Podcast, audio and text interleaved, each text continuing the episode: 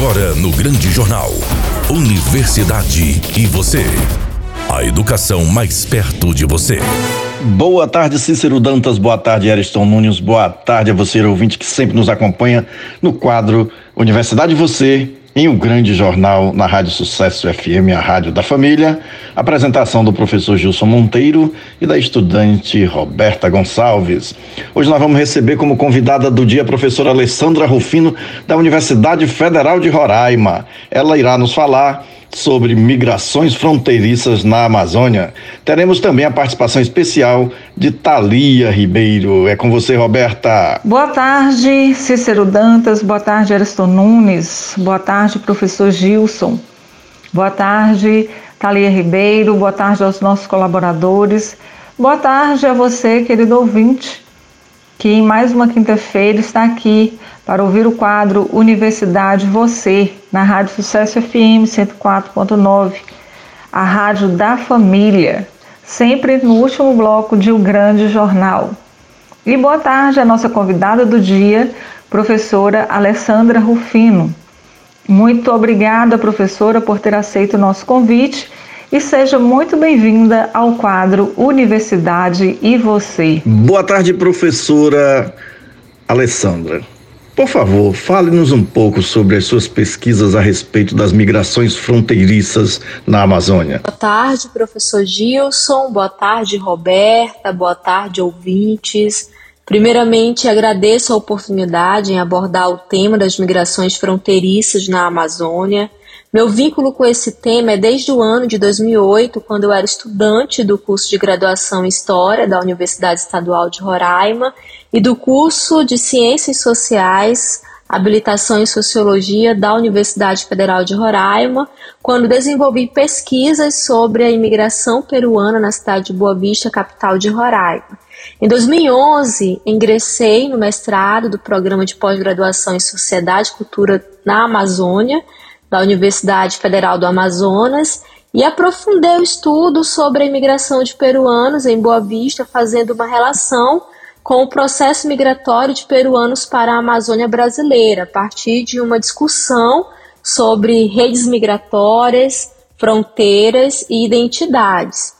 Quando finalizei o mestrado, em 2013, senti a necessidade de avançar os estudos na proposta de uma tese. E em 2014 ingressei no doutorado do programa de pós-graduação em Sociologia da Universidade Federal do Rio Grande do Sul e priorizei as faces da fronteira Brasil-Venezuela e desenvolvi um estudo sobre o processo de interação e estigmatização social de imigrantes brasileiros e venezuelanos pela sociedade estabelecida no lado do Brasil e no lado da Venezuela. Concluí o doutorado no ano de 2018 e neste ano de 2021 ingressei no pós-doutorado em Sociologia, também pela Universidade Federal do Rio Grande do Sul, e passei a desenvolver a pesquisa intitulada O Racismo no Atual Contexto da Imigração Venezuelana em Roraima e no Rio Grande do Sul. Professora Alessandra, como foi sair de Roraima para fazer doutorado no Rio Grande do Sul? Foi uma experiência enriquecedora porque tive o contato com outras culturas, adquiri novos conhecimentos na minha área de estudo, fiz contatos com pesquisadores renomados que desenvolvem pesquisas nas áreas de fronteira e migração internacional. Tive a oportunidade de participar de congressos acadêmicos na área de sociologia em outros países, como México, Costa Rica e Uruguai. Além disso, posso dizer que o doutorado em sociologia da Universidade Federal do Rio Grande do Sul contribuiu com o meu crescimento pessoal e profissional. No geral, adquiri novas experiências e oportunidades para investir no campo da pesquisa científica e ingressar no magistério superior, já que atualmente sou professora do curso de Educação do Campo da Universidade Federal de Roraima. Professora, qual a diferença entre migração e emigração? Do ponto de vista clássico dos estudos migratórios, originários especialmente da geografia, o termo migração é correspondente principalmente ao deslocamento populacional dentro de um mesmo país e esse deslocamento populacional pode ser decorrente de vários motivos, sejam eles econômicos, culturais, religiosos, políticos e naturais.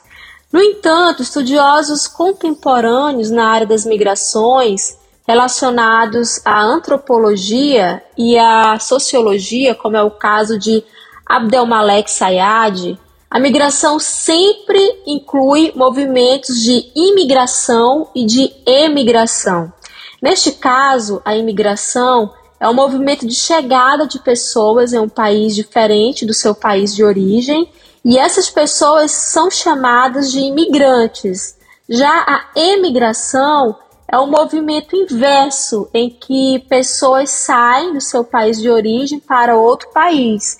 E nesse momento, essas pessoas são emigrantes, ou seja, a mesma pessoa pode ser as duas coisas: emigrante, quando sai do seu país de origem para viver em um outro país, e imigrante, quando chega no país de destino e se estabelece. Por isso, Abdelmalek Sayad utiliza somente o termo migração para se referir tanto ao processo de emigração quanto ao processo de imigração. Professora, explique essa noção de fronteira entre o Brasil e a Venezuela no estado de Roraima, onde a senhora mora, por favor. No sentido genérico, a noção de fronteira pode ser simbolizada por barreiras e por travessias nos distintos territórios de ocupação humana e de expressão de formas de conhecimento das experiências sociais. Neste caso, cabe mencionar aspectos da fronteira entre o Brasil e a Venezuela. Essa fronteira possui a extensão territorial de aproximadamente 2.199 quilômetros, onde limitam os estados venezuelanos de Amazonas e Bolívar e os estados de Roraima e Amazonas do lado brasileiro. Por se encontrarem na região amazônica, não existem muitos centros povoados na fronteira entre os dois países. Os fluxos de populações, bens e serviços se concentram, portanto, nos municípios de Pacaraima, pertencente a Roraima, no lado do Brasil, e Santa Helena de Uairém, pertencente a Bolívar, do lado da Venezuela. A distância entre esses dois municípios é de cerca de 20 quilômetros mas é especialmente na cidade de Boa Vista, capital de Roraima, a 200 quilômetros de Pacaraima, onde atualmente se concentra o maior número de imigrantes venezuelanos. Professora, houve muita tensão com a entrada de venezuelanos no Brasil por meio de Roraima. O agravamento da crise econômica e política da Venezuela o processo migratório de venezuelanos para o Brasil cresceu principalmente a partir de 2015, sendo que foi a partir de 2017 que esses imigrantes começaram a chegar de forma desordenada no estado de Roraima. No entanto, os imigrantes venezuelanos vivem diariamente com o estranhamento dos brasileiros, que já chegaram a praticar atos de violência contra eles. Ao acontecimento em Pacaraima, no ano de 2018, que ganhou destaque na mídia nacional quando brasileiros atacaram venezuelanos. Um grupo de brasileiros destruiu acampamentos improvisados dos imigrantes venezuelanos que estavam morando nas ruas de Pacaraima. O ataque dos brasileiros aos imigrantes venezuelanos foi justificado pela notícia de que um comerciante de Pacaraima havia sido roubado espancado, supostamente por quatro venezuelanos. Como estudiosa do campo das migrações fronteiriças, tenho a dizer que atitudes baseadas no preconceito, no racismo e na intolerância são infundadas e que é necessário o Estado brasileiro proporcionar, através de políticas públicas, a convivência pacífica entre brasileiros e venezuelanos. E para finalizar, gostaria de agradecer o professor Gilson e a Roberta pela oportunidade que recebi de conceder essa entrevista e de falar sobre um tema tão importante para a sociedade.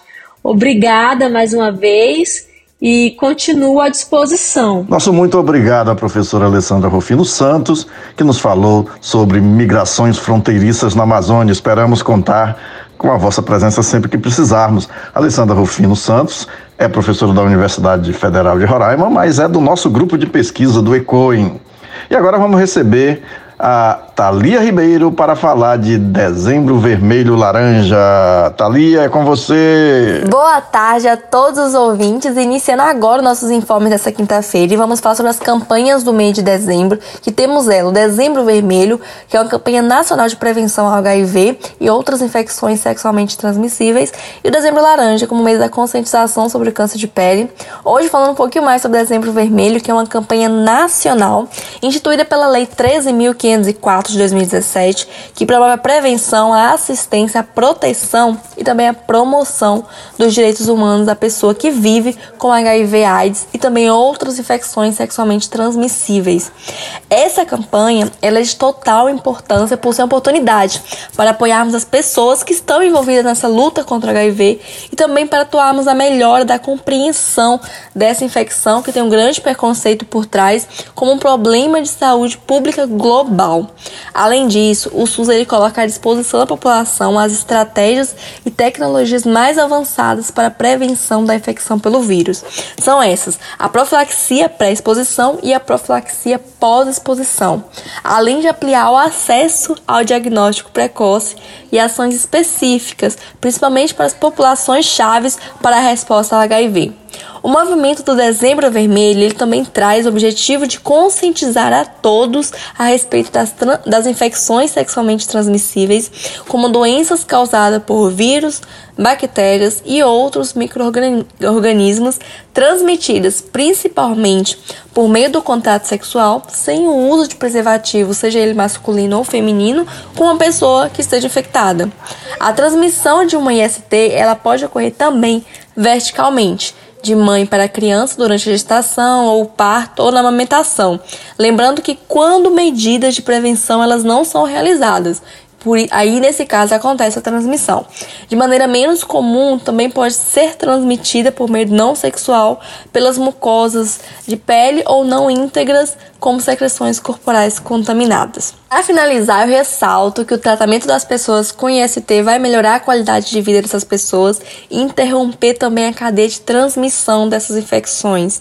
É, o SUS ele promove gratuitamente o atendimento, o diagnóstico e também o tratamento dessas doenças. Esse é um tema que tem ainda muito preconceito por trás, então eu convido a todos a conhecer e pesquisar mais sobre a campanha do Dezembro Vermelho. A todos, uma ótima tarde. Por hoje nós finalizamos mais um quadro Universidade Você. É sempre muito bom termos esse momento junto com você, querido ouvinte. Um excelente final de tarde, um excelente final de semana. Fiquem todos com Deus e até a próxima quinta-feira se Deus assim nos permitir. Acabou, que pena que eu tenho de ir embora, mas volto na próxima. Quinta-feira, sempre no último bloco de O Grande Jornal. Boa tarde, Cícero Dantas, boa tarde, Ariston Nunes, boa tarde a você, Roberta Gonçalves, e a todos e todas e todes que estão nos escutando neste Brasil afora e pelo mundo, sempre nos acompanham no último bloco de O Grande Jornal às quintas-feiras. Fiquem com o nosso Deus. Tchau, Teixeira de Freitas. Tchau, Brasil. Tchau, mundo. E até a próxima quinta-feira. Esta é uma atividade vinculada ao Grupo de Estudos e Pesquisas em Ecossistemas Comunicacionais e as Tecnologias da Inteligência. ECOEM. Você acabou de ouvir O Grande Jornal. Apresentação: Cícero Dantas. Reportagem: Márcio Barney e André Santos. Produção e sonoplastia: Eriston Nunes. Direção-geral: Leco Gomes.